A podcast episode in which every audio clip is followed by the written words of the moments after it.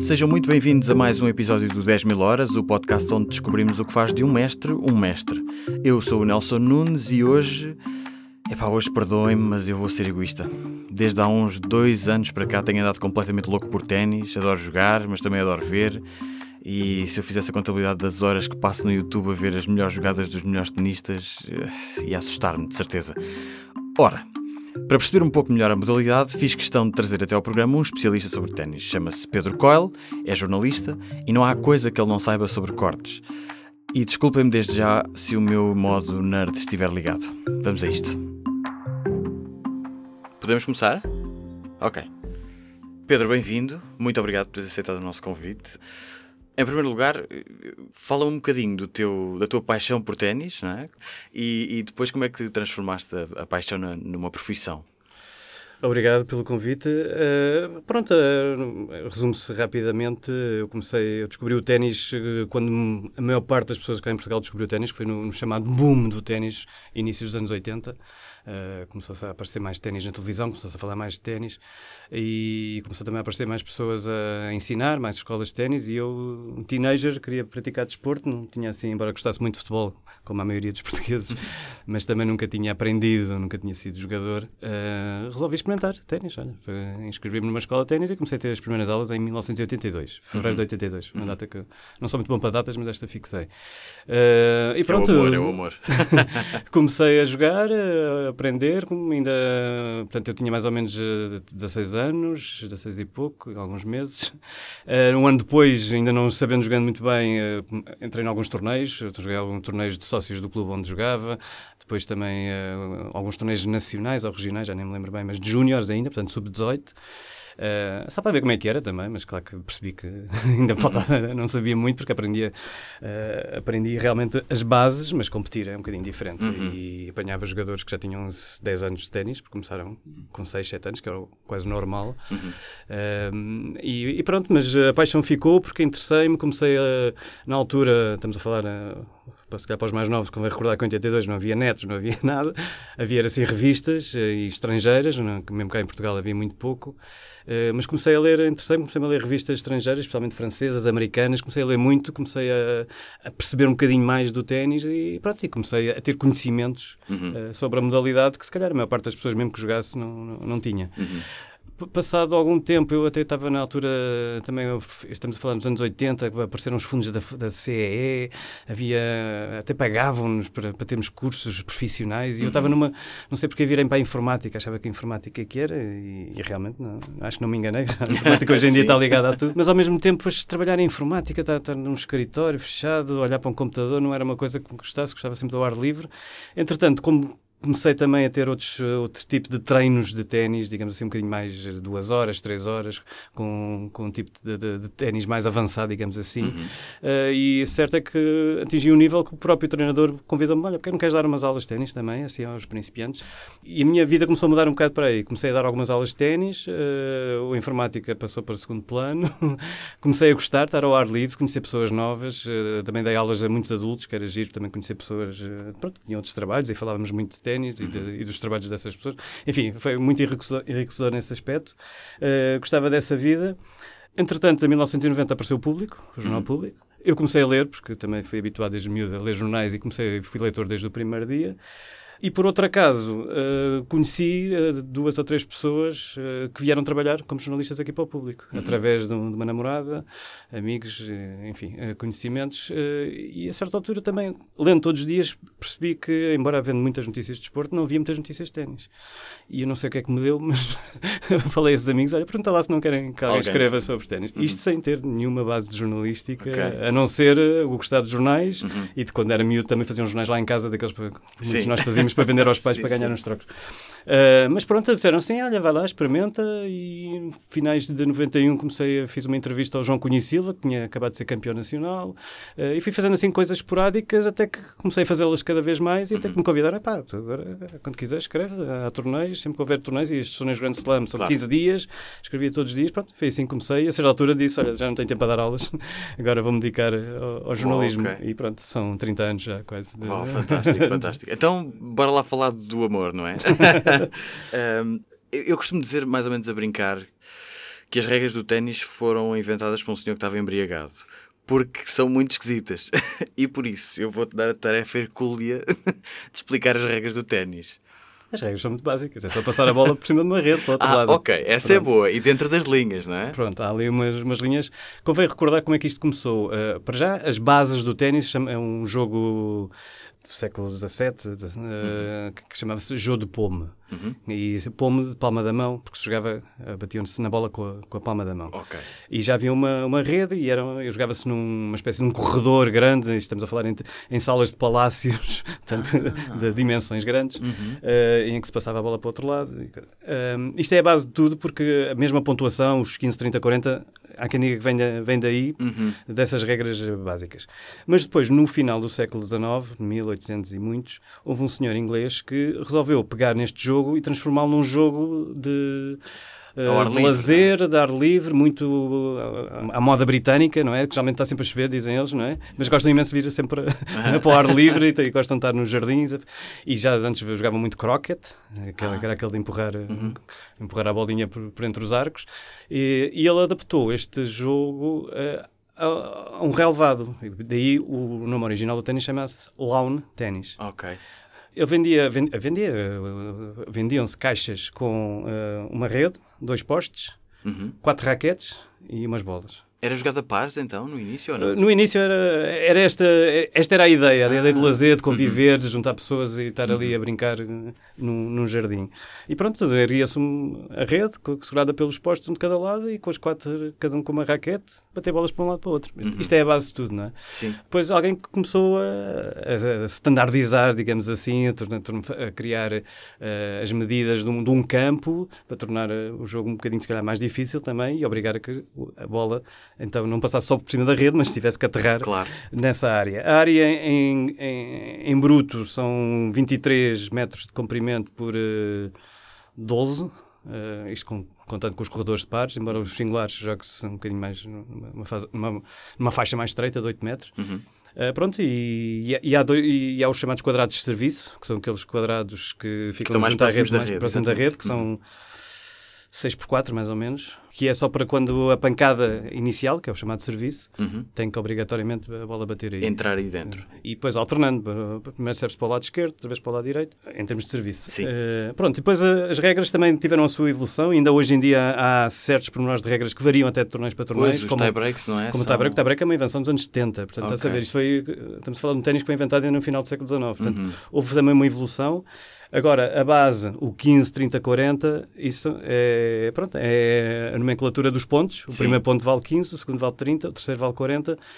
E se não estiver 40 igual, o quarto ponto diz jogo. Ganha-se um jogo e, portanto, fica, fica um zero. Fica um zero no princípio. Uhum. Se tiver 40 igual, aí é que se vai às vantagens. Tem que uhum. se ganhar sempre com dois pontos de avanço, uhum. uh, da diferença. Sim. Pronto, isto é, isto é uma, uma regra que se aplica muito no, no ténis. Mesmo o set tem que se ganhar com dois jogos de, dois jogos de, avanço, de diferença. Portanto, o, o set é um conjunto de, de jogos. De jogos e... a, minha, a maneira mais fácil de. Nós, acho que todos ouviram já o Game Set and Match. Exatamente. Que, que é aquilo que se diz no final do jogo uhum. e depois diz o nome do vencedor. Uhum. Em português jogo, partida, encontro. Exato. Okay? Portanto, Portanto o, encontro... o, jogo é um game, um uhum. set em português é partida, um match, encontro. Uhum. Embora, por exemplo, se formos jogar futebol, o jogo, partida, encontro são todos é sinónimos. igual, sim.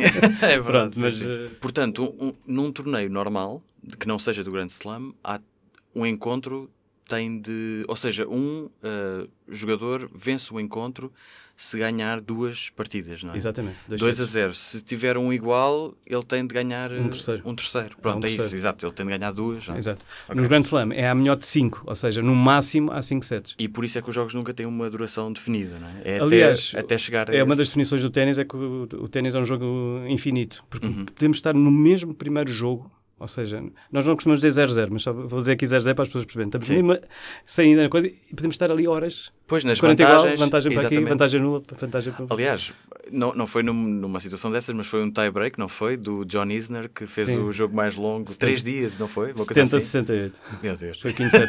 mas aí porquê? Lá está esses pormenores das regras, porque num quinto set em Wimbledon não há um tie-break. O tie-break foi inventado para encurtar os sets. Uh -huh. Ou seja, quando se chega a 6 igual faz um tie-break. Uhum. E os pontos aí são um bocadinho mais rápidos e, em princípio, o... E aí deixa de ser 15-0, mas é tipo. aí começa um, dois, três, Ganho quatro, eu 1-0. até aos sete, mas Exato. com dois de diferença. Portanto, Uhum. também pode ir... comete- Pode ser infinito na mesma, pronto, Uhum. mas E em Wimbledon é como? No quinto set não há tie-break. Portanto, eh, tem que se ganhar dois jogos. É um set Ah, normal, então tem que se ganhar dois continuam a fazer jogos. Ok. Agora, antes, no, início, era sempre assim, não havia tie-break. Portanto, antes do tie-break, todos os sets podiam ir até 20, 22. Bem, até a exaustão eh, mesmo. Bolas, caramba. Ah, um, há esta ideia de que o ténis é um desporto caro. Hum. É verdade? Eh, temos que separar o que é, que é caro para quem. Para quem que começa, não é. Ah, vamos pôr a bitola desta maneira. Não é tão barato como jogar futebol na rua com os amigos. Eh, é difícil jogar ténis na rua, lá está. Uhum. Pronto, porque se jogar ténis, minimamente tem que ir para um campo. Agora, comprar duas raquetes, comprar uma lata de bolas e alugar um campo e jogar com um amigo, não é caro. Isso Estamos não a é. falar de mais ou menos que valor? Raquetes e bolas vendem-se nos hipermercados hoje em dia. Verdade. Portanto, pronto. Portanto, Só para dizer que não, os preços não são caríssimos. Agora, pode comprar raquetes a 200 euros. Sim, sim, Pronto. sim, sim. E, e não quer dizer que sejam os melhores, mas pronto. Pois. Eh, há preços para tudo, mas eh, eu não sei, eh, 10, 20 euros compra-se uma raquete à vontade Uhum. para começar. E as bolas são As tipo bolas 6 são euros, sim, 8 euros um, um tubo de 4 Exato. e depois alugar o campo, não sei, 5, 10 euros, Uhum. dividir por dois. Isso não é caro. O que é caro depois é quem quiser depois dedicar-se ao ténis e apostar numa carreira profissional. Aí é caro, porque é um investimento. E, e também me dá a ideia, talvez possas estar enganado, mas o ténis não é muito intuitivo de aprender, não é? Ou seja, não, o, o, o gesto de tirar a bola para o lado lá da rede é mais difícil do que aparenta, não é? Uh, tem a sua técnica. Uh, tem a sua técnica. Uh, mas para as crianças, quando aprendem, eu acho que é tão intuitivo como, como jogar futebol. Quer dizer, é uma, uh, uh, porque é que é intuitivo jogar futebol? Porque os miúdos, se calhar, também começam desde miúdos a andar e, e a chutar bolas. E a ver também. E a ver. E O, o ténis, se começar também, não acho que seja uma. Não é por aí. Tem a sua técnica uh, específica, mas se pensarmos também no, no futebol, fazer remates com efeito, ou qualquer coisa, também tem a sua técnica e é preciso aprender, não é? Nós estamos a falar do básico, não é? Chutar a bola é fácil, mas bater numa bola também e levantá-la também não é assim. É só olhar para a bola e acertar. Há pouco dizias que, que uma raquete de 200 euros pode não ser... É melhor. Exatamente. Como é que se escolhe uma raquete? Uh, primeiro pelo tamanho e conforme a idade da, da criança. Nós temos tamanhos em termos de comprimento, há cerca de 3 ou 4 diferentes. Hoje em dia já, até, já, já há raquetes, mesmo mini raquetes, mesmo para, para, para crianças começarem a brincar em casa, só bater bolas, só para se habituarem uh, a ter uma coisa na mão e, e também a treinar o chamado uh, olho-bola, portanto, que é aquela a perspectiva de olhar para a bola, ver onde ela está e depois com o braço. Em que zona é que- é que acertar na bola, Acertar na bola, isso aí é intuitivo, basta bater duas, dez vezes, 30, certo? já ninguém pensa. portanto, eh, isso é fácil. E depois, as- conforme eh, o tamanho da criança, físico, portanto, em termos físicos, eh, a raquete vai aumentando até chegar ao, ao tamanho standard, digamos assim, que é o normal dos adultos. Eh, a raquete convém não ser muito pesada, obviamente, mas as raquetes de crianças geralmente não são. Uh, depois é uma questão também de exigência da própria criança. Já começa a competir, já quer uma raquete, se calhar, um bocadinho mais uh, com algum peso, porque isso também depois ajuda a que a bola vá um bocadinho mais rápida e mais longe. Pronto, isto é, uh, é- é- Há muitas depois pequenas especificações. Por exemplo, uma coisa que nós estamos a falar de raquetes do, do, do- aro em si, não é? Da forma. Mas uma das coisas também muito importante é a corda. A Sim. corda evoluiu bastante, foi uma das razões que o ténis uh, disparou, A digamos corda assim. que é de nylon, é isso? Eh, há vários. Há vários, há ok, vários tipos. De Antes era tripa, chamava-se tripa porque era feito com, com uma, uma membrana dos intestinos de uma ovelha. Depois passou para as vacas. Bem, Mas eh, mesmo hoje em dia é caro. É uma, é uma, uma, uma tripa é cara. Dá muita sensibilidade eh, a quem joga, eh, mas é uma coisa cara e, e Uhum. In- e partia-se regularmente. ainda se usa no circuito Ainda- ainda se usa. eh, profissional? Aliás, o Federer eh, cordas diferentes, conforme horizontais e verticais, e uma delas é, é em tripa. Ai, Uh, se não estou em erro. Eu não sou, não sou do- dos mais, uh, mais conhecedores em termos destas partes técnicas, Uhum. porque realmente isto é um mundo à parte. Sim. Eh, sei que as cordas em termos de sintéticas, portanto, conseguiram uh, dar as mesmas sensações que a tripa dava. Uhum. Mas mesmo aí há várias, uh, há vários uh, tipos de cordas, depois é uma questão de, de, dos jogadores gostarem mais, gostarem menos. Mesmo a própria tensão com que elas são esticadas, podem ser muito esticadas, podem ser menos esticadas. Estamos a falar com, em diferenças de gramas. Sim. que diferença é que isso faz no jogo de um atleta? Um, uma corda com uma tensão digamos, de 15 kg, só para ter aqui uma. É uma, uma, é uma tensão mole. Uhum. Portanto, a bola sai disparada, é um bocado fisga. Ah. Exige. É bom, a bola sai, sai rápida, mas é muito mais difícil de controlar. Pois. Okay? Se pusermos 25 kg, tensão esticada, ela fica mais dura. Uh, se calhar o, o braço ressente-se um bocadinho mais, mas há muito mais controle da bola. Uhum. Quando dizes controle da bola, significa exatamente o quê? É, a bola ir para onde nós, nós, nós Sim, queremos que ela vá. O... com, com, o efeito que queremos, com a profundidade, okay. com, pronto, uh, com uhum. tudo. Uhum. Uh, com um jogador, um jogador quando bate na bola, um jogador profissional, ele não pensa duas vezes. Ele, quando a bola vem, ele já sabe o que é que vai fazer e o que é que quer fazer. Bem, é, bem, é preciso Ele não vai pensar como é que está. Quer dizer, claro. é, são muitas horas. A bola, a bola é automática, é automatismo. Pode falhar a execução, mas isto para quem não. Não vai estar não... a pensar duas vezes. para, para quem não conhece exatamente o, a modalidade, a bola há de vir para aí a Normalmente vai que é 120 a hora? Ux, a bola quando sai no serviço, 200 já Sim. é normal, mas, eh, mas 180, 200. São frações de segundo que se tem para responder. Uh -huh. A bater 140, eh, 150, depende. Jesus. Mas muitas vezes a, nem a velocidade da bola vem é o efeito. O efeito provoca um ressalto alto, uh -huh. obriga o jogador a, a, a recuo ou avanço para bater a bola mais cedo no ressalto, que é mais difícil, uhum. portanto, batê-la mal, ela bate no chão. Uhum. Uh, e isto é uma coisa que tem que ser automática, não, não há muito tempo a pensar. Os jogadores têm que ter isto já completamente uhum. interiorizado, mecanizado, e, sim, mecanizado sim, sim. automatizado. E as, e as próprias bolas também têm um. Há uma diferença se elas são novas. Aliás, no, no, no, circuito, no circuito profissional, troca-se de bolas a cada quatro jogos, estou enganado? Não, uh, os primeiros sete e depois de 9 em 9. Ok, ok. Os primeiros 7 porque as bolas dos primeiros 7 jogos são as com que eles aqueceram, eles têm aqueles 5 minutos de aquecimento. Ah, já foram usadas, não é? E já foram um bocadinho usadas e equivale mais ou menos em dois jogos, pronto. Portanto, uhum. a primeira uhum. troca é ao fim de 7 jogos, depois de 9 em 9. Uhum. Uh, porque as bolas vão, vão se desgastando. Uh, e ficam mais lentas, é isso? Uh, não é ficar mais lentas, ficam, acima de tudo ficam mais carecas, porque elas têm ali um revestimento de, de, de filtro uhum.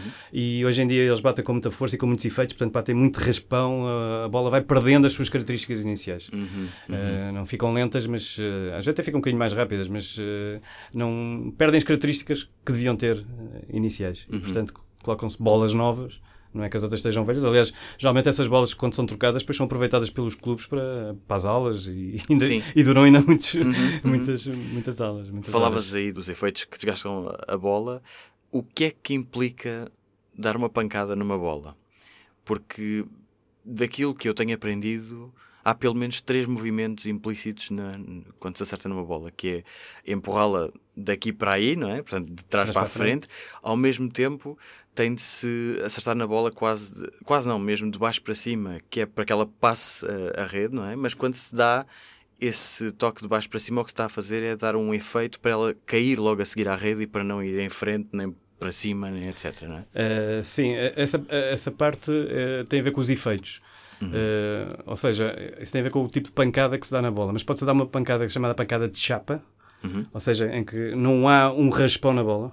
Ou seja, a bola bate mesmo com a raquete num plano uh, perpendicular uh, à direção que a bola depois sai. Uhum. Mas se batemos um bocadinho por baixo da bola, já é suficiente para ela levantar um bocadinho. Okay? A trajetória faz com que ela suba e passa a rede. Uhum, uhum. O efeito, e especialmente o efeito top spin, que ficou muito popularizado nos anos 70, principalmente com o Bjorn Borg, uh, permite dar mais segurança a essa trajetória. Ou seja, podemos bater com mais força, uhum. com mais altura sobre a rede, mas ao mesmo tempo ela depois tem mais segurança. Sim, o top cai, spin, cai dentro, porque, top... porque o, o, top spin faz com que a bola leve efeito por cima, uhum. portanto ela vai a rodar sobre si própria Uh, mas uh, quando chega a um ponto mais alto, cai mais abruptamente. Uhum. Portanto, não é uma trajetória. Uh, mais linear, não é? sim, sim, simétrica, digamos assim. Entre, uhum. Uhum. E, e, foi isso que fez com que hoje em dia joga-se quase sempre.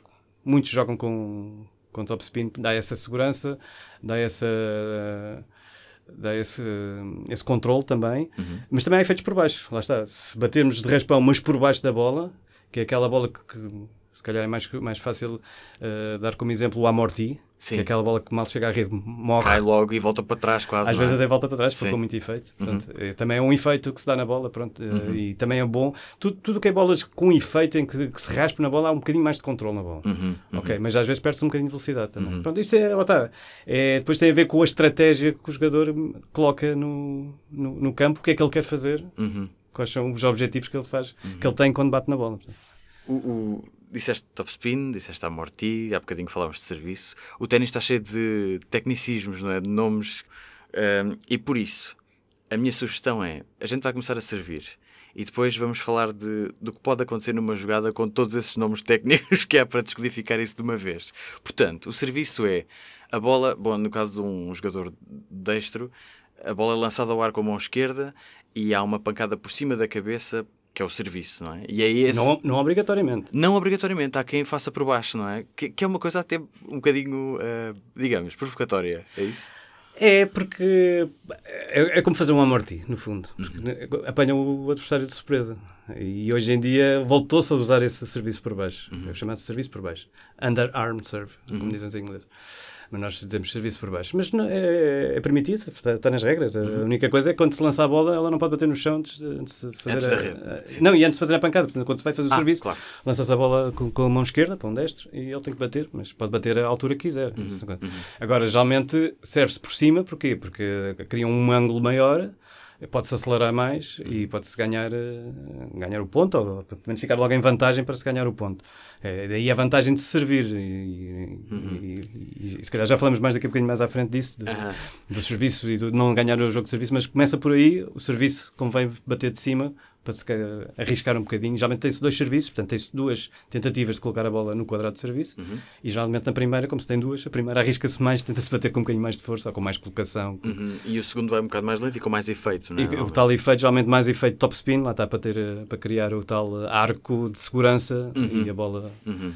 Então, primeiro cenário, o, o serviço é, é batido, e o adversário não consegue bater a bola. Isso chama-se. Um... interromper. Se queres termos em inglês, ainda vamos ficar então no serviço, porque há vários tipos de serviço. Ah, bom, bora, vamos a isso. serviço de chapa, portanto é o tal que bate que a raquete está completamente perpendicular à bola no momento da batida. Mas podemos bater também em top spin, em slice, que é um bocadinho com o efeito de lado, uhum. que faz com que a bola, quando bata, depois fuja um bocadinho para, para um dos lados. Uh, podemos bater também. Uh, umas, antes havia muito este que era o kick serve, que é um efeito muito por cima, ainda mais que top spin, é um efeito muito pronunciado provoca um ressalto muito alto da bola. Portanto, ela bate no, outro, no quadrado, mas depois ressalta muito alto. Mas a execução, a execução não, deve, não é dificílima disso, porque a bola já está lá no alto ainda acertar nela por cima. Sim, geralmente com o pulso uh, ah, okay. há ali sempre um toquezinho que se dá. Mas lá está, treina-se tudo, tudo se uhum, treina e, uhum. e, depois mecaniza-se e para um jogador profissional não, acaba por não ser uhum. assim tão difícil. O mais difícil é, é fazer estes efeitos e a bola cair no sítio em que ele quer Uhum. E, e, que seja o pior que ele deseja para o adversário, claro, claro. tentar que o adversário falhe ou qualquer coisa. Pronto. E portanto, se o adversário não consegue responder a essa bola, é um as, não é? Se não tocar na bola. Se não tocar na bola, certo. Se responder e não colocar a bola bem, eh, nós em português chamamos um serviço ganhante. Okay. Que não é uma, uma palavra, o, o, ganhante não é uma palavra muito, muito uh, correta, digamos assim, em termos de gramática, mas é, é, aquilo que nós designamos por uma, uma pancada que permitiu ganhar o ponto, digamos uhum. assim.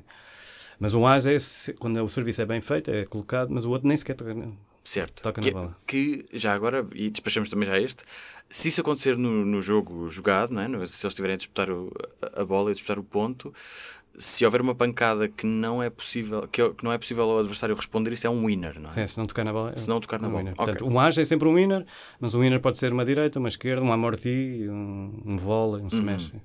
Então, estamos a disputar o ponto. Pode acontecer um amorti e o jogador que, digamos, sofre o amortivo vai à rede e consegue responder, mas joga a bola por cima do, do adversário que fez o amorti. Fez um lob. Vê, se ainda ninguém se perdeu nesta, nesta... Fez um lob. É que Exatamente. Lob. Em português dizemos balão, mas... Eh, por acaso nunca tinha ouvido. Nós temos palavras portuguesas, só que Sim. na gíria mesmo. É que nós, nós, nós falamos com os jogadores, os jogadores todos eles falam com os termos ingleses, claro. são termos muito técnicos. Uh -huh. e, e o inglês acaba por ser também uma língua, a língua oficial, digamos, do ténis. Uhum, é? uhum. uh, portanto, este, este é o lob, não é? É passar a bola por cima do adversário e não necessariamente ganhar o ponto, não é? Sim. Há dois tipos de lob, já agora, um lob ofensivo e um lob defensivo. Ah, o sim. lob ofensivo geralmente leva ao tal top spin, que faz com que a bola realmente passe por cima do adversário e depois caia abruptamente nas suas costas e, e, portanto, seja uma, uma queda mais rápida Uhum. e, e que permita ganhar o ponto. Portanto, O defensivo geralmente bate-se com mais por baixo da bola, é mesmo, uma- é mesmo levantar a bola para, E é para ganhar tempo até. para não é? ganhar tempo a recuperar no terreno e tentar que o adversário recue um bocado. Exato, só, só para ver se dou aqui uma imagem, ah, uma, uma ideia mais visual. Portanto, imaginemos que um jogador dá uma pancada que vai muito para a direita do adversário e o adversário corre muito até à sua direita e para recuperar, para regressar ao meio do campo e estar mais equilibrado, não é? ele, ele faz um lob, lá está, muito alto para conseguir ter tempo antes que a bola caia para recuperar fôlego e visão de jogo, etc. É isso, não é? Eh, Essa parte é a parte defensiva, tentar evitar o ataque do, do adversário, porque geralmente o adversário quando vem à rede está a atacar. é? Uhum. Às vezes não vem por. Lá está, se o outro faz uma amortilha, ele é obrigado a vir à rede. Uhum. Mas eh, de qualquer maneira, à partida fica numa posição de vantagem, estar logo ali na rede pronto para, para, Ok. para ganhar o ponto. O que é que me está a faltar? De termos técnicos? Muitos. Muitos, vamos a isso. Não, não, não, não, estou a brincar, mas não, não são muitos. Mas, por, exemplo, olha, eh, falámos aqui do, do. Eh, às vezes a, bola cai nas costas, o jogador vai a correr, já não consegue fazer o lob e tenta bater entre as pernas. Uhum. Eh, Em inglês chamamos o twinner, Exato. que vem de between. Sim, sim, Mas há quem chame também túnel. eh, eh, o twinner, contamos de costas para a rede. Certo. Seja, Estamos a, ir atrás da bola que caiu nas nossas costas. Mas às vezes há jogadores que, ali, às vezes até na rede, e às vezes eh, por falta de reflexos, querem, batem a bola também entre as pernas, mas virados para a rede. Uhum. Portanto, passam a raquete por trás, não é? E batem por também se chama twinner? Uh, não, uh, aí geralmente é uma, é uma bola entre as pernas. uh, é o twinner geralmente é uma, uma, uma- especificação mesmo quando estão de costas para a rede. Uhum.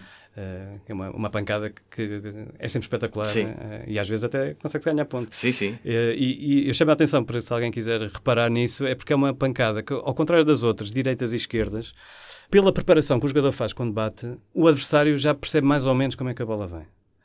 E quando há a pancada exatamente no momento em que sai, o adversário também já sabe como é que a bola vem, qual é a trajetória, qual é o efeito que ela traz. O twinner não se, não se consegue saber, porque ele- o jogador está de costas para a rede e bate e geralmente a bola sai assim de repente. calhas, quase. É, quase ao calhas. Eh, É, é- muitas vezes os jogadores também não sabem. Há uns que conseguem controlar quando têm tempo e conseguem até fazer outros lobes, outros conseguem Ah, ter- tentam mesmo bater com força para fazer um, um, um passing shot, que ainda não falámos nisso, mas Uhum. já vamos falar. Ah, mas eh, tem essa imprevisibilidade e o adversário muitas vezes não consegue ler. Que é uma frase que nós dizemos muito: ler o, o, o jogo, o adversário não consegue ler a pancada, não consegue ler como é que a bola vem. E às vezes é, é- perde o ponto porque é apanhado de surpresa. Uhum. Está. Passing shot, então. Passing shot, quando o jogador vem à rede e o outro jogador faz um, um winner. Ou seja, passa a bola passa pelo jogador que está à rede. Uhum. Então, passing shot. Por acaso eu, eu sempre tive ideia que tinha alguma coisa a ver com os, o tipo de posição que as pernas levavam quando se faz esse, esse- essa pancada. Fiquei com essa ideia porque normalmente o passing shot que eu me lembro, imaginemos que a pancada é de direita e, e lembro-me da perna direita ficar à frente, mas normalmente no ténis é a perna esquerda que fica à frente quando, quando se dá a pancada eh, embora direita. na direita hoje em dia já os jogadores eh, habituaram-se muito a bater já de frente, virados para o, para o campo. Uhum. Eh, mas conseguem bater um bocadinho mais cedo, conseguem bater um bocadinho mais. eh, um ponto de- o ponto de batida é um bocadinho mais. Mais À cedo, frente do corpo, não é? Um mais à frente, e isso permite ganhar velocidade à bola. Uhum, Ok? uhum, uhum. Aproveita-se mais a, velocidade que a bola traz, digamos assim. E às vezes realmente há, há passing shots que são feitos corri- na corrida, talvez aí são os chamados, chamadas pancadas feitas na passada, quando eles estão ainda a passar, ou às vezes até a escorregar na terra batida. Uhum, uhum. Mas um passing shot é uma pancada que passa o adversário quando ele está na rede. Uhum. E geralmente nem precisa ser tão comprido, portanto é uma pancada que também tem alguma. Antes ensinava-se muito isso, era uma pancada até com um bocadinho mais de efeito, porque a bola não precisava de, eh, de ser comprida, precisava era de passar eh, pela, pela zona onde o jogador, o adversário estava. Portanto, é uma pancada também um bocadinho diferente, uma direita ou uma esquerda normal. Uhum. Há, há um- há uma coisa chamada split step. Estou a fazer confusão? Não, ok. Isso, isso já é muito técnico, mas. mas Ah, uau! Ok, não, ok. isso é um movimento que o jogador faz quando vai à rede. Antes, já agora vamos começar um bocadinho só. só Sim, claro, Uma claro. pancada antes. É o chamado approach shot. Que é a pancada que antecede a subida à rede. Aham. ok? Portanto, um jogador quando sobe à rede por iniciativa própria, não vai para a rede depois de uma direita ou uma esquerda qualquer. É uma, Uhum. Ele faz uma direita ou uma esquerda que já vai colocar em dificuldade o adversário. Que é para depois facilitar depois, Claro, a claro. conclusão na rede. Uhum. Às vezes pode ser um lob, às vezes também sobe atrás de um lob, mas um proto-shot não é bem isso. O proto-shot é uma, uma, pancada já preparada, que geralmente na, na, velha escola, quando se ensinava, era geralmente de esquerda, com muito efeito por baixo, uhum. que era para a bola depois ir comprida, mas não ressaltar muito para obrigar o adversário a bater a bola muito baixa uhum. e, obviamente, a levantá-la, o que era ótimo para quem está na rede, é? porque fica mais fácil depois de terminar. Uh, mas hoje em dia já se bate, faz-se approach shots com direitas e esquerdas a grande velocidade. Eh, porque o, o ténis também evoluiu bastante nisso. Mas esse é o approach, portanto, pancada que antecede a subida à rede. É uma, portanto, uma jogada estudada, eu vou acabar o ponto à rede, portanto vou fazer primeiro um approach shot. E depois, na corrida para a rede, faz o tal split step, que é um... Não é uma travagem, é um abrandamento em que se coloca os dois pés ao mesmo tempo no, no chão, ah. nas pontas dos pés. É como se fosse um, um ponto de interrogação. Uh, para quê? Para agora antecipar agora para onde é que eu vou. Uhum. E este split step deve ser feito no momento em que o adversário vai bater na bola. Uhum. Pronto, e para depois saber se vamos para a direita, vamos para a esquerda, se vamos para trás. Uhum. Mas isso só se faz quando se vai à rede, porque eu tenho a ideia de ver os, os jogadores a fazer sempre essa preparação. De, ou seja, se um jogador vai dar uma pancada na bola, o outro jogador está a acabar de dar um saltinho para sim. Uh, não, sim, não deixa de ser um split step. Aliás, também se vê muito isso na resposta ao serviço. Quem está a responder ao serviço, uh, quando ele vai, mesmo no momento em que o adversário vai bater na bola, faz ali um split step. Mas é, é, o princípio é o mesmo, é estar nas pontas de, dos pés, pronto uhum. para arrancar para, uhum, uhum. para, para, reagir, para, uhum. para, ir para onde, para onde a bola vai. Mas é, o princípio é o mesmo. Ok. Uh, inside in. O que é isso que eu nunca percebi? Bom, uh, o ténis em geral bate-se bolas cruzadas e bolas paralelas, uhum. ou seja, uma direita, uh, se for, como nós dizemos em português, ao longo do corredor, portanto, é, é uma bola, é, vai uma bola direito, paralela, é? vai a direita, digamos assim. Portanto, direita, a esquerda a mesma coisa. Ou então cruzadas. Portanto, se tirarem dois jogadores destros, o da direita joga para a direita também do outro. Exato. E esquerda para a esquerda do outro. Uh, se for para, paralelas, uh, uma direita vai para a esquerda do adversário e, e, e esquerda para a direita do adversário. Uhum. Uh, e isso acontece muito porque, geralmente, os jogadores têm melhores direitas que esquerdas. Portanto, os, jogadores, os jogadores geralmente, quando atacam, insistem mais na esquerda do adversário. Portanto, é só uma parte tática uhum, uhum. muito básica, mas é interessante também saber isso. Uh, hoje em dia, como, lá está, como as direitas são realmente melhores que as esquerdas e os jogadores utilizam mais a direita para atacar, eles muitas vezes, uma bola que vem para a sua esquerda, eles conseguem ser rapidamente uh, rápidos o suficiente para fugirem à esquerda uhum. e deslocam-se todos para o lado esquerdo para bater novamente uma bola direita, para poder atacar. Pronto. Agora, a trajetória que a bola depois leva pode ser inside out ou inside in. E isso significa exatamente o quê? significa que quando se bate uma direita do lado esquerdo do campo, estamos a falar de um jogador destro, não é? Portanto, ele foge à esquerda, como nós dizemos, portanto, evita bater com a esquerda, vai para o lado esquerdo do campo, se bate cruzada, uhum. é inside out, ou seja, está a abrir o campo. A direita, uh, vai, a, a, bola vai apanhar uma trajetória que, depois de bater no chão, e se o adversário não apanhar, sai fora do campo para... É quase até uma coisa um bocado para o lado, contra-intuitiva, não é? Porque ele, ele, a tendência normalmente quando se bate uma direita é que a bola vá para a nossa esquerda. Pois, é? o básico é o cruzado. Já, então... já, bater uma bola, das coisas mais difíceis que é fazer trocas de bolas cruzadas e de repente mudar para uma bola paralela. Uhum, uhum. É a grande e, dificuldade mesmo que os jogadores que têm, faz... mesmo os melhores do mundo, porque Sim. a bola vem muito rápida. E o que ele faz exatamente nem sequer chega a ser uma paralela, é, é para fora, não é? Fazer uma cruzada para o exato, lado oposto. É? Mas com uma direita, porque consegue gerar mais, à partida, mais velocidade que com a sua esquerda. Claro, claro, claro. Uh, e se for inside-in, quer dizer que bate paralela. Portanto, uh, pois. Uh, a bola já não vai, já não abre o campo, já não abre o ângulo, digamos assim, que o adversário tem que, que cobrir, mas vai ao longo do corredor, uhum. do lado esquerdo, mas batida por uma direita. Uhum. E isto também se aplica a uma esquerda, atenção, mas estou a seguir dar a, a direita porque é o mais normal. Dos termos técnicos essenciais, falta-me alguma coisa? Uh, portanto, o amorti, uma bola que em português podemos dizer uma bola amortecida, nós não temos muito, ficamos mesmo com esse termo do amorti. Uh, o vôlei também já é uma palavra que vem do Sim, estrangeiro. O vôlei é bater a bola na rede, não é? é? Sem deixar a bola cair no chão. Ah, certo. Ok? Uhum. Daí o voleibol. Certo, certo. Okay. Exato. Uh, e, e, e os, os, os, brasileiros usam muito para o serviço dizem volear, que é, que é o primeiro, para a uhum. primeira pancada. Mas lá está, é a bola não, bate, não pode bater no chão, tem que se bater logo. É um vôlei. Ou um smash, se a bola vier muito a pingar, em que aí faz quase um movimento muito parecido com o do serviço. Consegue-se gerar mais, mais potência, uhum. mais velocidade na bola. Uh, assim, de repente. Ok, passamos que, por, por que, todos. Quase todos. Se nos, lembrarmos, entretanto, também. Ok. Se ainda não é assinante do público, do que é que está à espera? Temos um desconto exclusivo para quem ouve os nossos podcasts. Em público.pt assinaturas, basta inserir o código POD10, POD10, para ter 10% de desconto numa assinatura do público.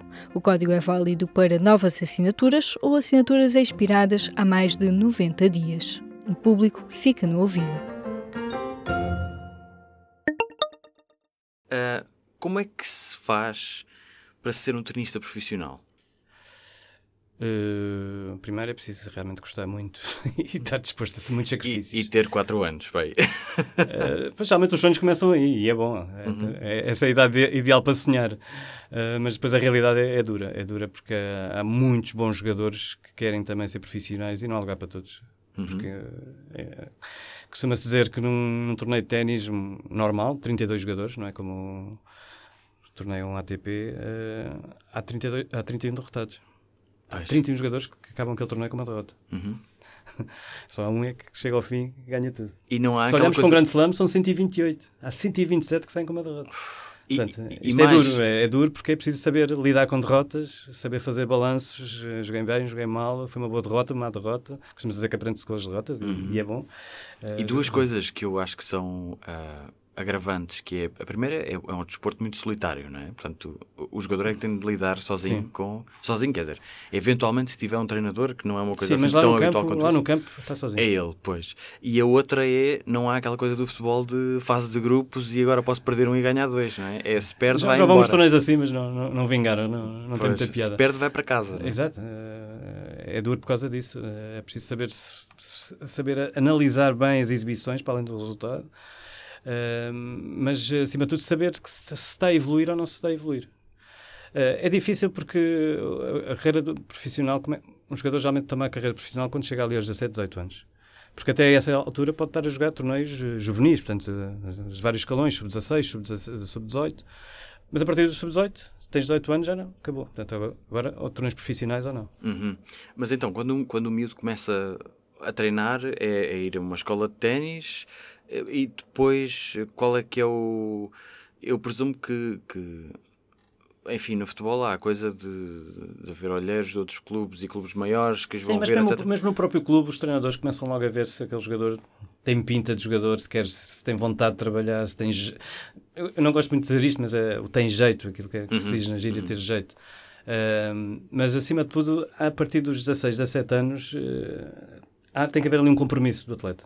Uhum se quer, ok, vamos tentar. Uh, mas depois também há outras coisas que se envolvem, uhum. geralmente a parte financeira, porque claro, é claro. que até, os, até, até se jogar torneios profissionais é só investimento. Pois. Viagens, treinadores, uh, preparador físico, material, é só gastar. Uhum. Uhum. E, e, é muito difícil arranjar-se apoios nessas idades. Eh, falando ainda dessa fase prematura, se o treinador reparar que ele tem vontade de trabalhar, uh, talento, tudo isso, o, quais é são os passos a tomar aí? Portanto, geralmente numa escola normal de ténis há, há várias, também, várias fases. Há a parte da escola mesmo, da aprendizagem, e depois já há a parte pré-competição, em que os treinos já são um bocadinho mais evoluídos, mais tempo, uh, já se treina outro, já não se aprende a bater uma direita uma esquerda, isso já eles sabem. Eles têm uh, o que é que fazer com direitas, fazer estes esquemas de, lá está, três bolas cruzadas, uma paralela, fazer esses esquemas de, de situações já mais perto de reais de jogo. Não é? Uhum. Uh, e depois a parte competição mesmo, é que já treinam quase todos os dias é? e, e, já levam um bocadinho a sério, já têm preparação física, já, já têm que ter cuidados também com a nutrição. E depois são um bocadinho também começam a ser postos à prova em vários torneios, uh, seja um torneio local do, do, do, clube, pode ser um torneio nacional ou regional. Portanto, e a partir daí começa-se também a ver como é, que o, como é que o atleta reage em competição, que é uma coisa totalmente diferente, atenção, nós podemos todos jogar muito bem entre nós, mas competição este lá está, é pressão, quer-se ganhar, uh, há uns que jogam para não perder uh, e, e, e, está como tu, como disseste há bocado, está lá sozinho, ele tem que lidar com as emoções.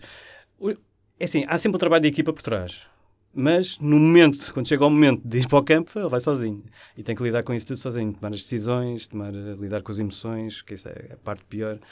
Uh, pior, não, é mais difícil. Uh, e, e, saber estar, saber jogar, uh, saber competir. Uhum. competir uhum. é um bocadinho diferente de jogar. Não é? uhum. Falando de um, de um atleta profissional, ah, não quero dizer a palavra mediano, mas olhando para um ranking profissional, ranking ATP, e falando de um Pedro Sousa ou de um João Sousa, que estão em 70, diria eu, não é? Qual é o estilo de vida desse tenista? Ou seja, falávamos que é um estilo de vida caro, não é? Tem que pagar treinadores, viagens, material, torneios, etc. Qual é que é o estilo de vida dele? Ou seja, como é que ele treina? A entrada nos torneios é paga, não é paga? Os, os treinadores também são pagos, não é? Uhum. Como é que ele angaria esse dinheiro? É só com os prémios dos torneios ou outras coisas? Pois, é, é, lá está. Até aos 18 anos, torneios juvenis, e já se tem que começar a competir bastante, que é para também ganhar o tal caldo de competição é o chamado pai-trocínio, como nós chamamos. okay. São os pais a pagar tá, tudo. Percebi. Uh, obviamente que há um, dois, três que podem ter ali algumas ajudas pontuais da, das federações, uh, porque são os melhores portugueses, podem ter ali algumas ajudas. E, mas isto dos ajudas, muitas vezes, uh, das duas, uma, cá em Portugal, ou, ou, vão treinar para o Centro Nacional de Treino, que tem um, um centro de treino ali no, no Jamor, ou então podem ter do, alguns torneios em que têm algumas ajudas de, de custo para, para pagar as viagens. Mas, mas aqueles que preferem treinar com os seus treinadores de sempre, que acontece muitas vezes, treinadores que, que se trouxeram desde miúdos e que os conhecem bem, isso tudo tem que ser pago. Eles têm que olhar para o seu orçamento e ver, tenho dinheiro para viajar com o treinador, já uhum. são duas viagens. Uhum. Já é quase, estadias. Estadias já é quase tudo a dobrar. Alguns torneios oferecem estadia, mas uh, há sempre uma noite antes que se chega antes. Uh, às vezes também acaba se vai fazer dois torneios seguidos, se calhar tem, tem que se pagar ali mais duas noites entre, desde que perdeu até entrar uhum. no outro. Portanto, há sempre aqui, refeições também. A maior parte dos torneios oferecem estadia e, e almoço, geralmente. Uh, a entrada no torneio é paga? É, mas é, por acaso não sei os valores, mas é, não, não é, é irrelevante, não sei, 100 dólares, se for tanto. Okay. Estamos a falar de um torneio ATP. Já, já, o, o caro é, é, o ano todo, é pagar um treinador Sim. sempre, todos os meses, um preparador físico que também, se calhar, todos os meses tem que ter um trabalho quase diário, eh, porque isto é um trabalho sempre a longo prazo. Claro, é claro. sempre um investimento a longo prazo. Tem que se olhar sempre para daqui a 10 anos, uhum. mas tem que começar já. Uhum. Uhum. e trabalhar todos os dias, todos os dias. Uh, depois, como eu dizia há pouco, conforme o orçamento, estuda-se também quantos torneios é que vamos poder fazer. Era isso que eu ia perguntar. Pronto. Uh, por exemplo, nós cá em Portugal, hoje em dia, a Federação está a trabalhar realmente muito bem e está a conseguir criar muitos torneios profissionais para os nossos portugueses, que é fantástico porque eles não têm que pagar, uh, diria, um terço, pagam um terço das despesas que seriam normais. Claro. Uh, e alguns, se calhar, até menos, conseguem estar em casa de amigos que moram ao pé, ou dividem despesas, enfim, vão de carro, não é preciso apanhar aviões. Portanto, isso é uma ajuda fantástica. Uh, Permite-nos competir mais, logo, primeiro que tudo. Portanto, conforme o orçamento, delinea-se, olha-se para, para, para, para, o calendário de, internacional, quais são os torneios que eu posso jogar, não posso jogar. Há, depois, a questão de poder jogar, ou seja, ter ranking para jogar os torneios têm número limitado de, de entradas, uhum. ok? E, eh, e, nem todos, pronto, um torneio que entram 30 jogadores, se, se inscreverem 100, alguns têm que ficar de fora. Como é que essa seleção é feita? A seleção é feita conforme o ranking, primeiro que tudo. Então, se os 30 primeiros do ranking se candidatarem, entram os 30 primeiros? Claro. Ok. Uh, cada torneio geralmente tem sempre depois ali umas entradas para não que não sejam os melhores do, os melhores do ranking. São os qualifiers, é isso? Uh, primeiro que tudo, tem, sim, há o qualifying, uhum. há sempre um qualifying. Um qualifying que é, é um outro torneio também pré, jogadores pré, mas também está limitado ao ranking, obviamente, mas uh, onde daí sairão, geralmente saem quatro jogadores para um quadro principal. E há também os wildcards, que são os convites. Ah, okay. Lá está um termo em inglês, wildcard, uhum. uh, mas uh, que são convites da organização que podem dar a quem quiserem. Até podem dar a mim, a ti, a quem quiser, ao filho, ao primo. O Karatsev não foi uma coisa dessas, ou estou enganado? O Karatsev, só para dar aqui um enquadramento, é um tipo relativamente desconhecido que Sim, é, em janeiro foi à meia final do, do, ali na, na do Open da Austrália. Exato. Há wildcards que são oferecidos diretamente pela organização, há outros que, no caso da Austrália, faz muito, por exemplo, para oferecer a australianos. Organizam um torneio, no, geralmente em dezembro, só entre australianos e os melhores ganham depois o wildcard. Ah. Portanto, fazem uma espécie de qualifying, digamos uhum. assim. Sim, sim, sim. Qualifying nacional. Hum, mas os wildcards podem ser dados a quem o diretor do, torneio quiser dar. Hum, é, okay. é, para dar, como eu digo, para dar ao vizinho, ao primo, uhum. ao filho, a ele próprio, enfim. Uh, e há geralmente esses convites para o quadro principal e também para o qualifying. Pronto. Portanto, há sempre assim, há, Obviamente que está sempre limitado em termos de ranking, não é? Nem, qualquer um não, não, pode entrar em qualquer torneio, mas também cada semana há 4, 5 torneios e pronto, em princípio é difícil alguém ficar de fora sempre, não é? Uhum, uhum. Mas pronto, aí também é uma, uma das questões que norteia a programação do jogador quando está a delinear porque os jogadores, que, que torneios é que eu vou jogar ou não. Uhum. Como há, pouco falava dos torneios cá em Portugal, obviamente que os wildcards são todos para jogadores portugueses. Portanto, Claro. também é ma- mais uma vantagem que os tenistas portugueses têm, além das despesas, também têm ali a possibilidade, muitos deles, de saber que vão jogar, porque Uhum. mesmo não tendo ranking, mas Em média, quantos, é que, quantos torneios é que faz um jogador profissional por ano? 20? É, números redondos 20. Uhum. Eh, nós olhamos agora já para jogadores com mais veteranos, se calhar um bocadinho menos. Eh, por exemplo, um Djokovic ou mesmo um Federer ou nada. Apostam para, eles querem estar em forma nos grandes torneios, os quatro torneios Grand Slam. Por isso, antes de cada torneio Grand Slam, jogam um ou dois torneios e pronto, e não, já não é pelos 20 que eles vão jogar melhor ou pior. Uhum. Eles querem realmente é gerir a sua- o seu pico de forma para chegar a esses torneios grandes Uhum. na- no, no máximo. Mas um, torneio, um jogador mediano, geralmente, à, à volta de 20 é um número redondo. Mas depois também, lá está, depende de muita coisa. Às vezes, eh, se consegue dar um salto no ranking, já consegue ter acesso a torneios superiores, não é? Porque os- quanto mai- maior a categoria, como é mais concorrência, há mais concorrência, então nós claro. melhores do mundo, é mais difícil entrar. Uhum. Mas eh, é aí que todos ambicionam estar, porque também é aí onde há também mais dinheiro e há mais prestígio e há mais pontos também para o ranking. Portanto, aquilo, Uhum. depois acaba tudo por se alimentar assim. Exato. O- o- já agora, o, o, chamado prize money de, de um torneio. Aliás, já que estamos a falar dos torneios, é importante esclarecer isto. Que tipos de torneios é que existem? Há os, há os quatro do Grande Slam, não é? que são os mais importantes. É tipo uma liga dos campeões dos torneios de, de ténis, é? que é o Open da Austrália, Open dos Estados Unidos, Wimbledon em Inglaterra e Roland Garros em Paris. Não é? Uhum. E já agora Ah. deixa-me só dizer que no início, eh, com exceção de Roland Garros, os, os três, os outros três realizavam-se todos em relva. Quando é que isso mudou? Uh, foi mudando. Uh, aliás, o, o Open nos Estados Unidos, que eu até, se não me engano, durante dois anos, foi também em terra batida. Uau, bem. Uh, e depois passou para o chamado hardcourt, que é Uhum. um piso mais duro, não tão rápido como a relva. E o Open Austrália também, também chegou a ser em relva. O Open Austrália foi, foi o último a abandonar a relva do- dos, em relação ao, US Open. Foi em 88. Uhum. ok? Passou- Qual é, é a diferença de um piso para o outro? isto tem, tem a ver com os ressaltos. No fundo, o ressalto. A relva é uma superfície em que a bola escorrega. Logo, o ressalto é mais baixo. Logo, obriga que o, o, o- o adversário, o jogador que bate na bola, tem que ser mais rápido a bater. Então não pode esperar tanto tempo. No oposto, no lado oposto está a terra batida. A terra faz com que a bola ressalte mais alto. Dá mais tempo. a Estamos a falar de frações de segundo. Sim, claro. Mas é muito importante e é uma grande diferença. No, no meio destas duas estão os chamados hardcourts, eh, que são as superfícies do, do US Open e do Open da Austrália. Embora também haja, haja também diferenças depois de hardcourts, eh, porque o hardcourt não é cimento, que leva uma, uma tinta abrasiva e há vários também tipos de, de pisos. Uhum. Embora hoje em dia o do, da Austrália seja igual ao do US Open, é um, um piso chamado De antes- eh, Decoturf. acho. De antes, os, os. Eu acho que eram, eram os Masters. Eram jogados em, em indoor, não é? E Não, agora b- deixou. Isso não, há indoor, continua a haver torneios indoor. Ah, é? Também tem, convém tem a ver também com a época, eh, a altura da época, e se é inverno ou é, ou é verão nos sítios. Onde, eh, porque a época geralmente começa no- em, em janeiro na Austrália, é verão, Uhum. tudo ao ar livre. Depois, quando acaba o da Austrália em fevereiro, há vários torneios aqui na Europa em inverno e são todos em, em hardcourts. Ah, sei, 3, 4 torneios eh, aqui na Europa em, hard, em, em corte coberto, por causa Uhum. que estamos no inverno. Claro. Mas também há alguns torneios na América do Sul, em terra batida, ao ar livre, porque lá é verão. Sim. Uh, portanto, isto va- va- varia muito conforme o, o- o calendário. Uhum. Uh, em relação aos- à série Masters, que, que é a tal série que vem logo a seguir aos torneios Grand Slam, Uhum. uh, são nove torneios masculinos, uh, nove femininos também agora. que- uh, o- o- só para dizer, há dois circuitos depois, portanto, dos Grand Slam para baixo dividem-se circuito masculino e circuito feminino. Claro, claro. claro. ATP, WTA. Sim. Embora haja alguns torneios em que haja os dois torneios, torneios co- coincidentes, um feminino e um masculino, ok? Uhum. mas são organizações diferentes. Mas só desde o ano passado é que o WTA começou também a, a- a incluir a mesma nomenclatura de torneios do ATP, para, para que os fãs também, porque antes era Então, um bocadinho mais confusão. Mas, Mas, Wimbledon mas a e categoria- Roland Garros não era chamado Roland Garros para. Não, não, esses quatro estão lá em cima. Ah, Estou ok. a dizer, da- da- daí para baixo. Ah, ok, ok, já percebi. Eh, Sim, sim, sim.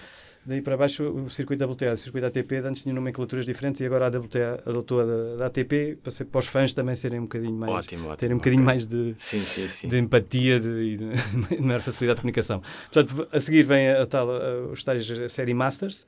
Uh, no, no- no circuito masculino são nove, penso que no feminino também, uh, se não estou em erro. Uh, são torneios que também dif- diferem bastante. Por exemplo, uh, os dois primeiros em março, que costumam ser, isto, antes de pandemias, em Indiana, em Indiana Wells e em Miami, dois nos Estados Unidos. São dois torneios de 10 dias, uhum. portanto, com um quadro, não é, não é de 128 jogadores, mas uh, é um quadro de com 128 entradas, mas os melhores, os 32 melhores têm, têm um chamado bye, ou seja, ficam isentos da primeira ronda. Uhum, uhum. Portanto, não há tantos jogadores em, em, em competição. Uh, depois há os três torneios Masters 1000 de terra batida, que antecedem Roland Garros, Madrid, Roma e Monte Carlo, que é Monte Carlo que é também um dos mais prestigiados, uhum. uh, mas quadros mais pequenos, uh, para se realizarem todos durante uma semana. Depois vêm dois Masters 1000 no verão, em hardcourts, porque antecedem o US Open, Exato. Cincinnati e Canadá. O Open do Canadá alterna entre Toronto e Montreal. Portanto, num ano, Toronto recebe o masculino, Montreal feminino. No ano seguinte... Inverte. Inverte. Uhum. Uh, e depois do, do US Open, já no, no nosso outono, temos aqui mais uh, três torneios, mais, mais, dois torneios Masters 1000. Sim, aqui é 3, 4, 5, 6, 7, 9, portanto faltam dois. neste momento é Paris, e esse é num pavilhão, o pavilhão de Bercy, uhum. indoor. E o outro também agora é em Xangai, eh, na China. Uhum. Ok. E depois abaixo dos Masters são? Depois há os ATP 500. Ou seja, os Masters chamam-se Masters 1000 porque o vencedor ganha 1000 pontos. Os torneios do Grand Slam, o vencedor ganha 2 mil pontos, uhum. só para se ter a diferença. Uhum. Esta diferença. Uh, depois há os ATP 500 em que o vencedor ganha 500 pontos, portanto é uma, uma categoria intermédia. E depois há os 250, que o vencedor ganha 250 pontos, que é o caso do nosso torneio do Milênio Estoril Porquê que nós não temos nenhum torneio ATP 500 ou ATP 1000 ou Masters. Aliás, houve um Masters cá, não houve? Em, Lisboa, em 2000. 2000, exato. Um dos melhores, dos mais bem organizados, mais... Estou a falar isto, não é por puxar a frase à minha sardinha, é reconhecidamente pelas entidades, especialmente a ATP, porque era um Masters masculino. Foi, aliás, aí que eu me apaixonei pelo ténis. Foi... Eh, Gustavo Kirten contra a Agassi, terá sido? Sim, sim, pronto. Foi realmente um evento fantástico. Eu lembro perfeitamente de estar a falar com pessoas da organização e ficarem espantadas quando dois dias antes de começar o torneio os bilhetes estavam pá, a 50%. Bem. E quando chegou o primeiro dia estava esgotado. Porquê que não se repetiu? Porquê que não, não torna a acontecer uma coisa uh, dessas em Portugal? Calhou ali a haver ali um, um buraco no, no, na, em termos de, de, programação. Estes torneios são, são programados e organizados com, com alguns anos de antecedência, 3, 4. E a ATP sempre quis ter, sempre quis que o torneio ficasse 2, 3 anos, 4, 5 na mesma, na mesma localidade é muito mais fácil uh, criar essa a rotina, uh, o coisa. evento, uhum. uh, mas nem sempre é fácil. E naquele ano, realmente, em 2000, eles não tinham. Para 2000 não via, havia ali um buraco. O João Lagos, que já tinha um, que já organizava quase tudo, praticamente tudo do que era torneios profissionais cá em Portugal, embora e organizava o Estoril Open, o ATP, candidatou-se, viu ali uma oportunidade, candidatou-se, ele até já me contou a história várias vezes, já conheço bem, uh, mas diz que fez assim um bocado tipo, olha, vamos ver o que é que isto dá, mas, mas convencido que não ia ser aceito e de repente a ATP começou a dizer, pá, está bem, mas tem que fazer isto, isto, isto, e ele foi, foi respondendo ali ao caderno de encargos e a certa altura, pá, está bem, se vocês fazem isto, vamos para a frente. E de repente, realmente, bem, foi uau. criado ali. Tínhamos também a sorte de ter ali um pavilhão atlântico, era novinho na altura, uh, e realmente foi um, um, um sítio magnífico, ali toda aquela zona da Expo também recuperada. Uh, não era assim tão difícil em termos de jogadores, porque são oito jogadores, mais um ou dois suplentes, mas pronto, nessa logística de dar hotel, transportes, é um bocadinho mais fácil do que um torneio normal, que exige mais gente. Uh, e, e, mais meios nesse aspecto, mas claro que tinha que ser ali uma coisa uhum. uh, mesmo de alto nível e realmente foi muito bem conseguido e, nesse aspecto. Fomos, a ATP sempre reconheceu e hoje em dia ainda, ainda se lembra e diz. Foi então realmente dos melhores. para cá fazer uma coisa destas uh, outra vez. o problema é arranjar patrocínios. Ah, okay. Tudo isto tem que ser pago por alguém. Uhum, não é? claro, e claro, não é claro. o Estado, como muita gente acha sim, que o Estado, o governo, não. não é que é de Mas todo. E, e porquê que os, os, os patrocínios não são. É, é porque o ténis não tem muito público em Portugal, é isso? Não, acho que tem. Eu acho que continua a ser. Eh, acho que a seguir ao futebol, acho que o ténis é o, o desporto mais popular cá em Portugal. Popular no sentido de, de ser reconhecido. Uhum. Porque há muito ténis na televisão, há, muito, Sim. Eh, há muitas notícias sobre tenistas, eh, independentemente dos resultados. Uhum. O ténis presta-se muito a isso, né? são muitas figuras. Mesmo nas, no caso das senhoras, há sempre também. Uh, sejam por ser bonitas, há fotografias de tenistas bonitas. Pronto, é, uhum. é, é, muito explorado o meio, todo, todo, todo o ténis, nas suas figuras. Uh, e acho que isso é. Acho que toda a gente gosta de ténis. Não, não conheço ninguém que goste de desporto e que não goste de ténis. Agora, hum. conhecer ténis é um bocadinho diferente, obviamente. Sim, sim. Uh, o que eu acho é que realmente. Esta é uma opinião muito pessoal. Acho que cá em Portugal as empresas apostam muito pouco no desporto. Uhum. Muito uhum. pouco, muito pouco. Uhum. E quando querem apostar, vão logo para o futebol, Claro. porque eh, é aquilo que lhes dá mais garantias em termos de retorno, Uhum. embora acho que nem tudo o que é futebol vende, mas pronto, eh, Uhum. isso já são outras, outras questões. Exato. Mas eu acho que em geral não há, e, e isso é também, faz com que também não haja jogadores, os jovens jogadores não tenham apoio nenhum. Tudo depende deles. E também por isso é que não temos. E geralmente quando um jogador como um João Sousa chega ao top 100 é que aparecem os patrocínios. Quer dizer, Uhum. Querem fazer publicidade com ele, querem, Claro. querem pôr o nome dele liga, liga- Quer dizer, são eles mais a aproveitarem-se do João Sousa do que Claro. ajudar o João Sousa. Claro. Não, claro. não, não os vou condenar, obviamente, por ser, preciso, não é? Uhum. É, é a política deles, mas não há esta, não há realmente esta política de, de apoio da iniciativa privada, de empresas privadas ao desporto. Uh, regressando aqui ao, ao circuito profissional, há uma coisa que, que me intriga e agrada bastante, que é a cordialidade. Se um atleta, durante um jogo, diz um palavrão ou dá com uma raquete no chão, é imediatamente penalizado e há muita, há muita cordialidade entre os próprios jogadores. Se, algum, se há um desentendimento, há logo assim uma. Mas o desentendimento não tem nada a ver com o futebol, não há encostos de testas nem nada disso, não é? Sim, mas quer dizer. Quando está em vias disso, geralmente o árbitro da cadeira e pensa no meio dos dois. ok. Vontade já houve. ah, isso sim, E estou a falar mesmo, estou a falar mesmo de torneios mesmo, de Sim, topo, sim, de torneios sim. profissionais. né? Eu nem vou falar nos outros, que às vezes nem, nem, há, nem há árbitros ou ok, se envolvem pais, eh, infelizmente. Mas isso é, não é só no ténis. Uhum, Não. claro, claro, claro. Mas é então, é- é essa, essa, essa cordialidade, é uma- isso tem alguma espécie de tradição, explicação? É, quer dizer, obviamente que há tal tra- tradição de cordialidade que vem de, de tudo o que é desporto britânico, não é? O Wolf também é muito de etiqueta, tem... o futebol não.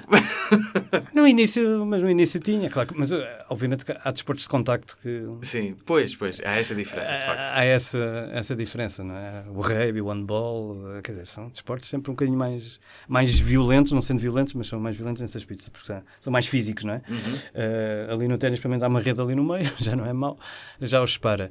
Mas eh, a verdade é que depois tem a ver com, muito com a personalidade de cada jogador. Eu- não podemos esquecer do John McEnroe, que chegou a Wimbledon e pronto, e começou a dizer palavrões e a discutir com, com os árbitros e, e com toda a gente. Nunca com os adversários, atenção. Nunca com os adversários. Uhum. Mas era o temperamento dele e às vezes até fica- parecia que jogava melhor depois de, de se irritar. Uhum. Uh, mas isso tem a ver com, com, com cada um. S- Só depois dessa fase de John McEnroe, uh, não vou dizer que foi por causa dele, mas só depois dessa fase, é que foi criado mesmo um código de conduta.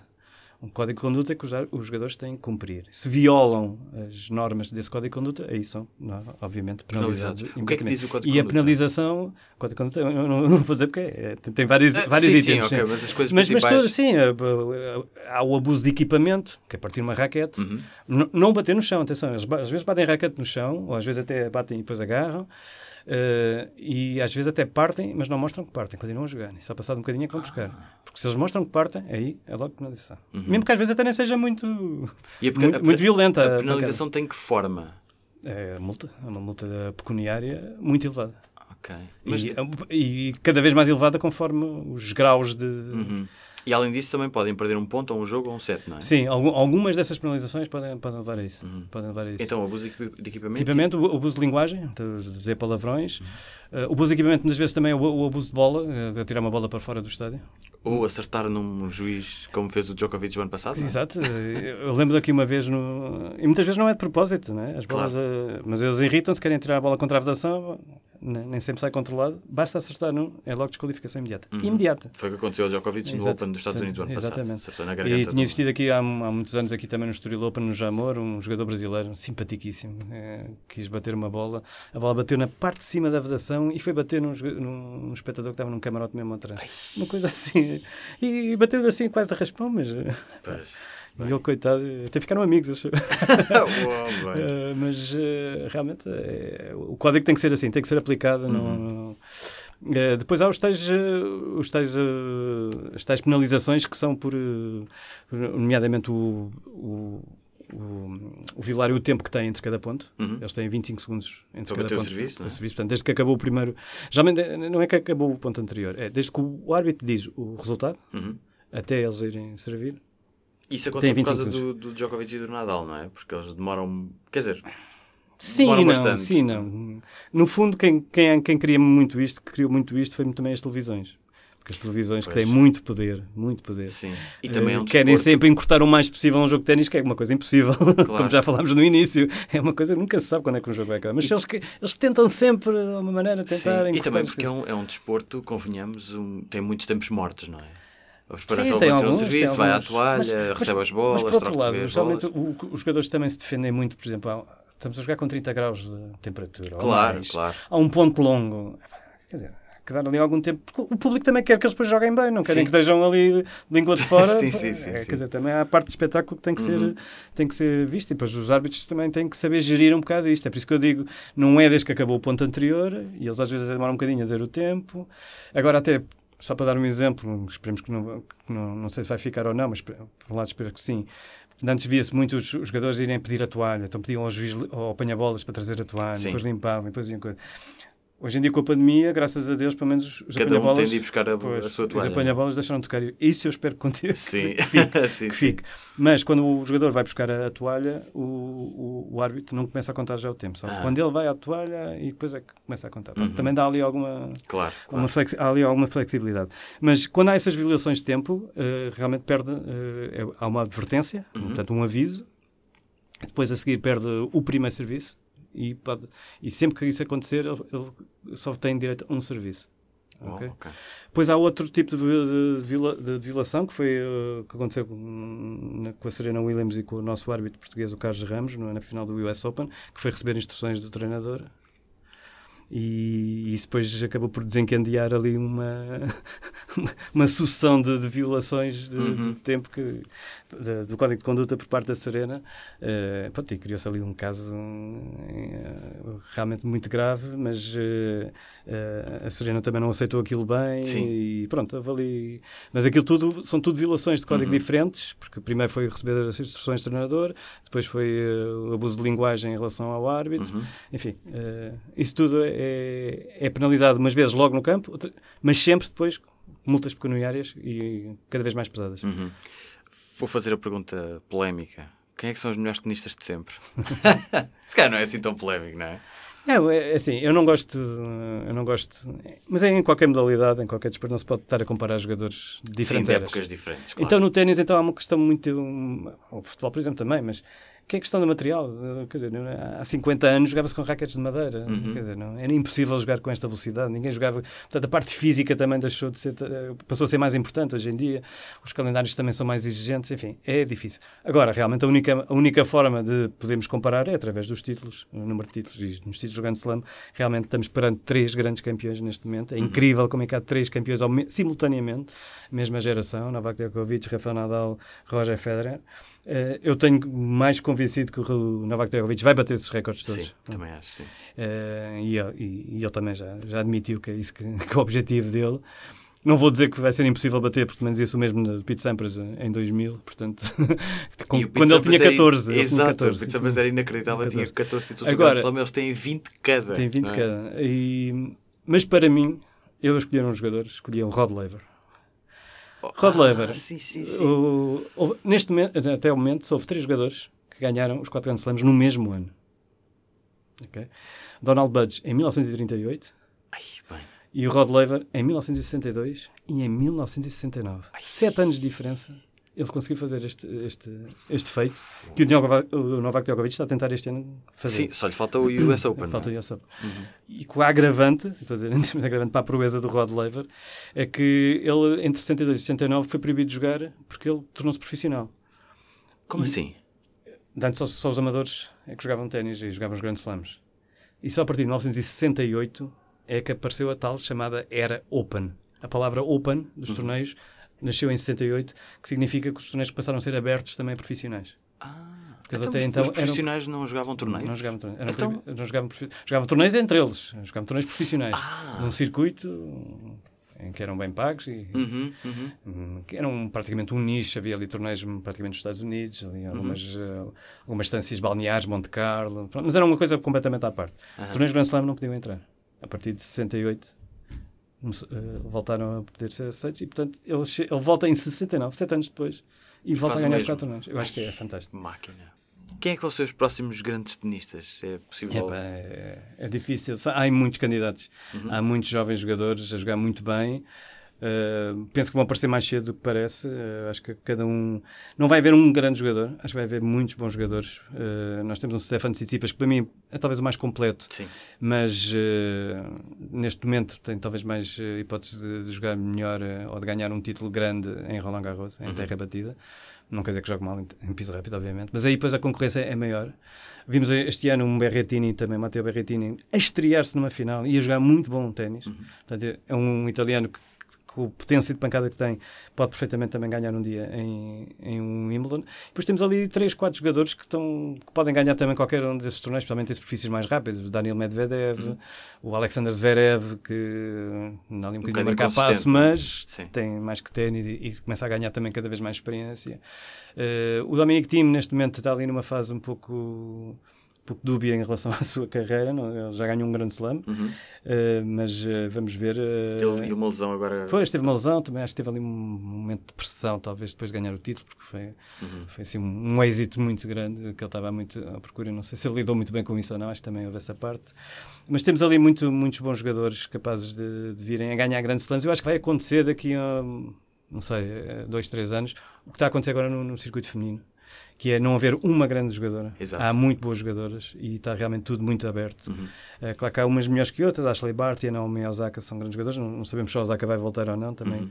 está ali em dúvida, mas há muito boas jogadoras e, e eu acho que isso é muito bom, é muito bom para o ténis porque obviamente que como em qualquer desporto, gosta-se muito de individualizar, é? mesmo no futebol, que é um desporto coletivo, há um Ronaldo, há um Sim. Messi, é? uhum. há sempre essa tendência no ténis, então, ainda mais, é um desporto individual. Mas uh, eu acho mais piada a ver uh, ir para um torneio e não saber que este é o grande favorito. Epá, não. Uhum. É, há 10 favoritos, ótimo. Vamos ver quem é que. O que é que o ténis tem para nos agarrar assim desta maneira? Tens alguma tese sobre isso? Eu acho que é, eu acho que é esse, esse confronto, esse, há quem lhe chama, há, há, várias, há várias expressões utilizadas ao ténis, como xadrez a 100 à hora, ou um combate de boxe uh, com raquetes, uh, enfim, eu acho que esse, esse duelo acho que é uma coisa que atrai. E depois as personalidades dos jogadores, todos eles são diferentes, jogam todos de maneira diferente. Todos eles, nós, quando ensinamos ténis, nós, eu já ensinei, mas, mas qualquer professor ensina, ensina sempre quase todos ensinam da mesma maneira. Bate a direita assim, a esquerda assim. Mas depois, quando chegam à altura, todos eles batem diferente. Portanto, essas, essa, essa maneira de jogar característica de cada um, mais a sua personalidade, atrai sempre. Há sempre uns jogadores mais queridos que outros, uh, independentemente de até uma pessoa de, de saber ténis ou não, mas há sempre mais simpatia por este, há mais simpatia por aquele. E eu acho que isso prende, acho que essa é parte, é, é muito humano, para além da parte depois do jogo em si, que acho que também é sempre espetacular. Há sempre pontos espetaculares, há sempre situações uh, divertidas, criativas, enfim, há sempre. Acho que há, há muitas características que fazem com que o ténis seja um desporto realmente bastante cativante diria uhum. eu. Uhum. Pedro, muitíssimo obrigado. Foi um gosto e fartei-me de aprender também. Modo nerd desligado. Espero que este episódio tenha despertado pelo menos alguma curiosidade sobre este desporto e que da próxima vez que houver um torneio do Grande Slam já consiga explicar aos seus amigos o que é um tie-break e porque é que Novak Djokovic é provavelmente o melhor tenista da história. Quanto ao 10 mil horas, este podcast do público apresentado por Nelson Nunes e produzido por Aline Flor, para a semana estamos de volta com um novo tema e um novo mestre. Até lá!